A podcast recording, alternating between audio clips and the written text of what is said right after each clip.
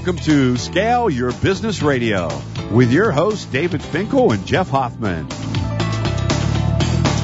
Hi, this is David Finkel. I'm joined here today with my co-host Jeff Hoffman, co-founder of Priceline.com.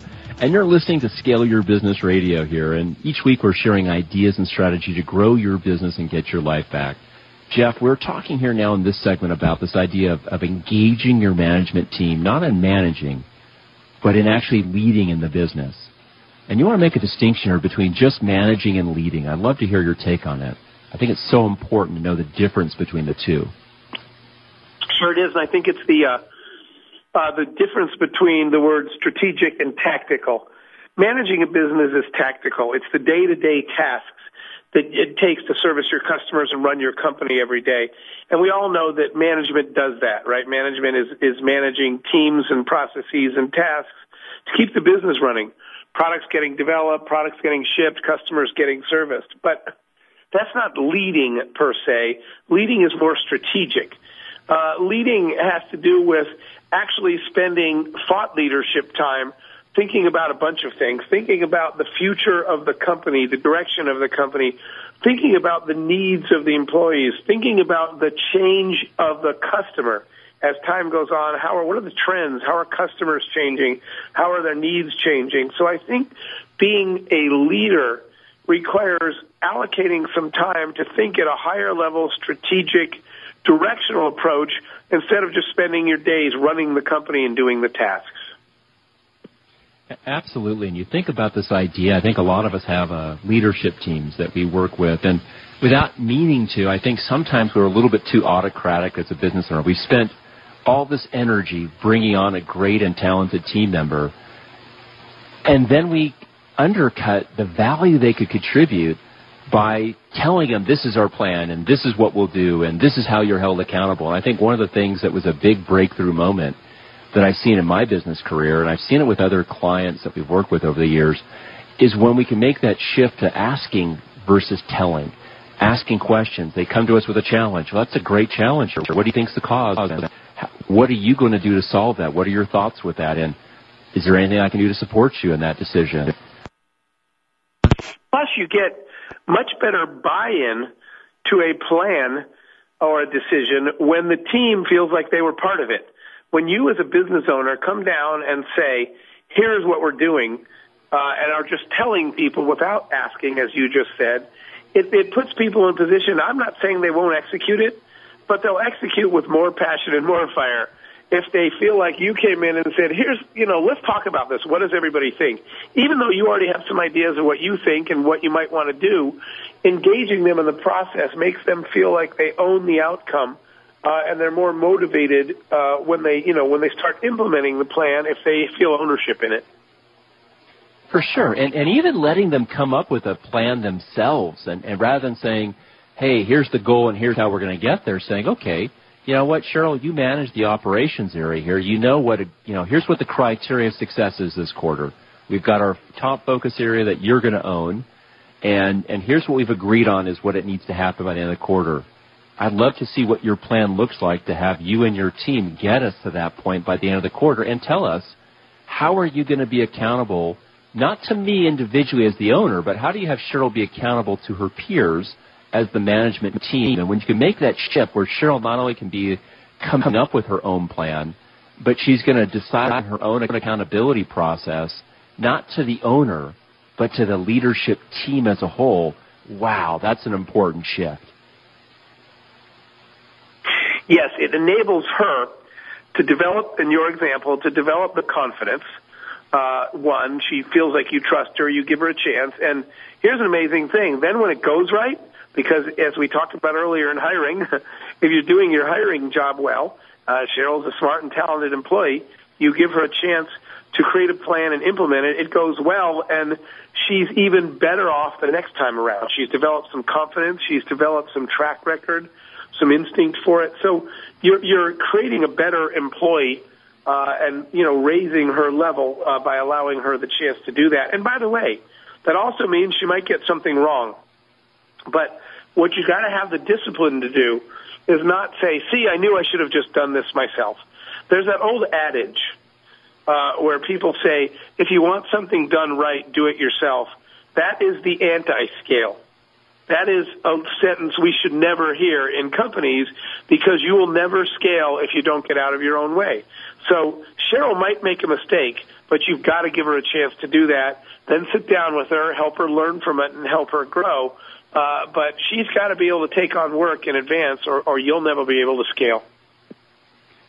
I love that statement. If you want something done right, you do it yourself. That's the anti-scale. It's like it's like taking poison and then wondering why is my business not just not growing, but why is it getting stuck here and even diminishing with it. I think that's great. One of the other things I think has been so helpful when I've watched businesses do this well is when the owner of the business is willing to show vulnerability in the sense of, hey, I'm stuck here. I see we've got a challenge here I know we can collectively as a team solve it, but I don't have the right answer here. What do you think we should do? As, opposed to just being always the one that has to say, I uh, think that's an excellent point to be able to say. Uh, for me, in my business life, I had a uh, when my one of my first startup small businesses. I was very young, and my employees were older and more experienced than me. Uh, the important point being more experience. But I just remember one of the first times somebody came, knocked on my door, and said, "Hey, boss, what do you want us to do here?" And I said, laughed, and I said, "Wait a minute, you think I know?" And they looked at me, and I said, "The whole reason I hired you guys is because those are the areas you're smarter than me in. I don't, in fact, know what to do here, and that's why I need you." And I just watched that sort of transition like you said, one, it's you know the fact that you're vulnerable and you say, "Hey, I don't know everything." Uh, it changed. I think they respect you more. But second, when I said, "That's why I need you guys because I don't know how to do all these things," it made them feel far more important on a day-to-day basis in their job. When I said, "I don't know and I need you to do that." Yeah, and even asking your team for their opinion. I mean, turning around and saying to to Sylvia, hey, Sylvia, what, what, what's your thought about this? How do you feel about this idea?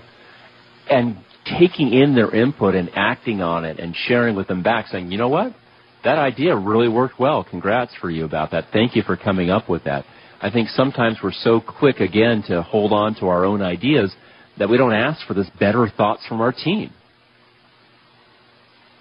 Correct. And by the way, it's equally important to do that somewhat publicly right? There should be times where you say in front of everybody, hey, you know, looking for an idea, or, or at least if no one but, but, I mean, it's important that Cheryl hears it from you, but saying it, having that discussion in front of Cheryl's peers is really important to her.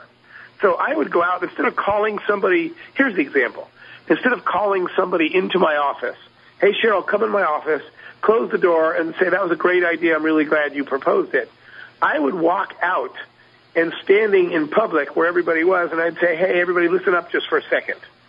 And everybody would stand up, whatever they were doing, for one second, and I'd say, I just want you to know, Cheryl proposed this idea. It was a really good idea. The company benefited from it, and we're really, really thankful that she suggested that. And doing that in front of everybody else lets everyone else know they should suggest ideas, and it, it is very meaningful to Cheryl in a non-cash compensation kind of way. I love it. And everyone else listening is thinking to themselves, how can I have an idea like that? I want to get some of that acknowledgement. And boy, I like being part of a team that actually takes a moment to cheer each other on. Yes, very much. I, I think, well, it, you know, it fires a little competitive spirit in one way because someone wants to have the next idea, but that's in a healthy way. Uh, but I, I think, like you said, everybody's, you know, walks by. I would observe that after I would leave. Everybody would walk by Cheryl's desk and say, "Wow, congratulations, that's really cool." And you want that. Yeah. And now that you've got your team that they're contributing ideas, I think one of the areas that you as a business owner should really enlist your team is on identifying, labeling, writing down what is the company feel and culture and how can you transmit that so it's not just you the owner being the the champion but it's the key leaders in the business are now individually championing the values and the culture and the vision and mission of the company. Yeah, and you just have to make that really visible. You know, it, it, as, silly as it may, in old school as it may sound, but having vision statements or value statements on the wall is a good thing. Having something posted that said, "This is what we, this is what we stand for. These are our values," is really, really important. And reiterating them when somebody does something that clearly, you know, expounds upon and delivers on those values, it's worth pointing that out to everybody. So we made sure that our values were something you could always see. They were visible, they were out there, and we talked about them. I like that idea a lot, and I love the idea of also transmitting stories throughout the company that you said, hey, Cheryl came up with this great idea, and here's how it ties back to the company mission. Where you're just consistently telling these stories within the company. I mean, it's amazing how cultural values outside of business and inside of business get transmitted through these stories that are shared amongst the company team. Yes, they kind of become folklore, but they're folklore that's indicative. They're folklore that explains uh, like you said, those stories reiterate what the company's values are. So it's great to have those. Now, coming up in the next segment, we're talking about how it is that that you can find someone to help coach and mentor you and why every business owner needs that third party to look from the outside that can see the business fresh and accurate and, and, and can give that business owner that direct feedback that sometimes they can't have from an employee. You know, there's an imbalance because they're the one that's the boss of the employee, so it's a little bit risky for them, and why and how that outside person can help. So I want to encourage again all of you listening here to get to scaleyourbusinesstoolkit.com. Register there for all those wonderful tools to help you scale and grow your company. You're listening to Scale Your Business Radio here on WS Radio, the worldwide leader in Internet talk. We'll be right back in the next segment. Stay tuned, everyone.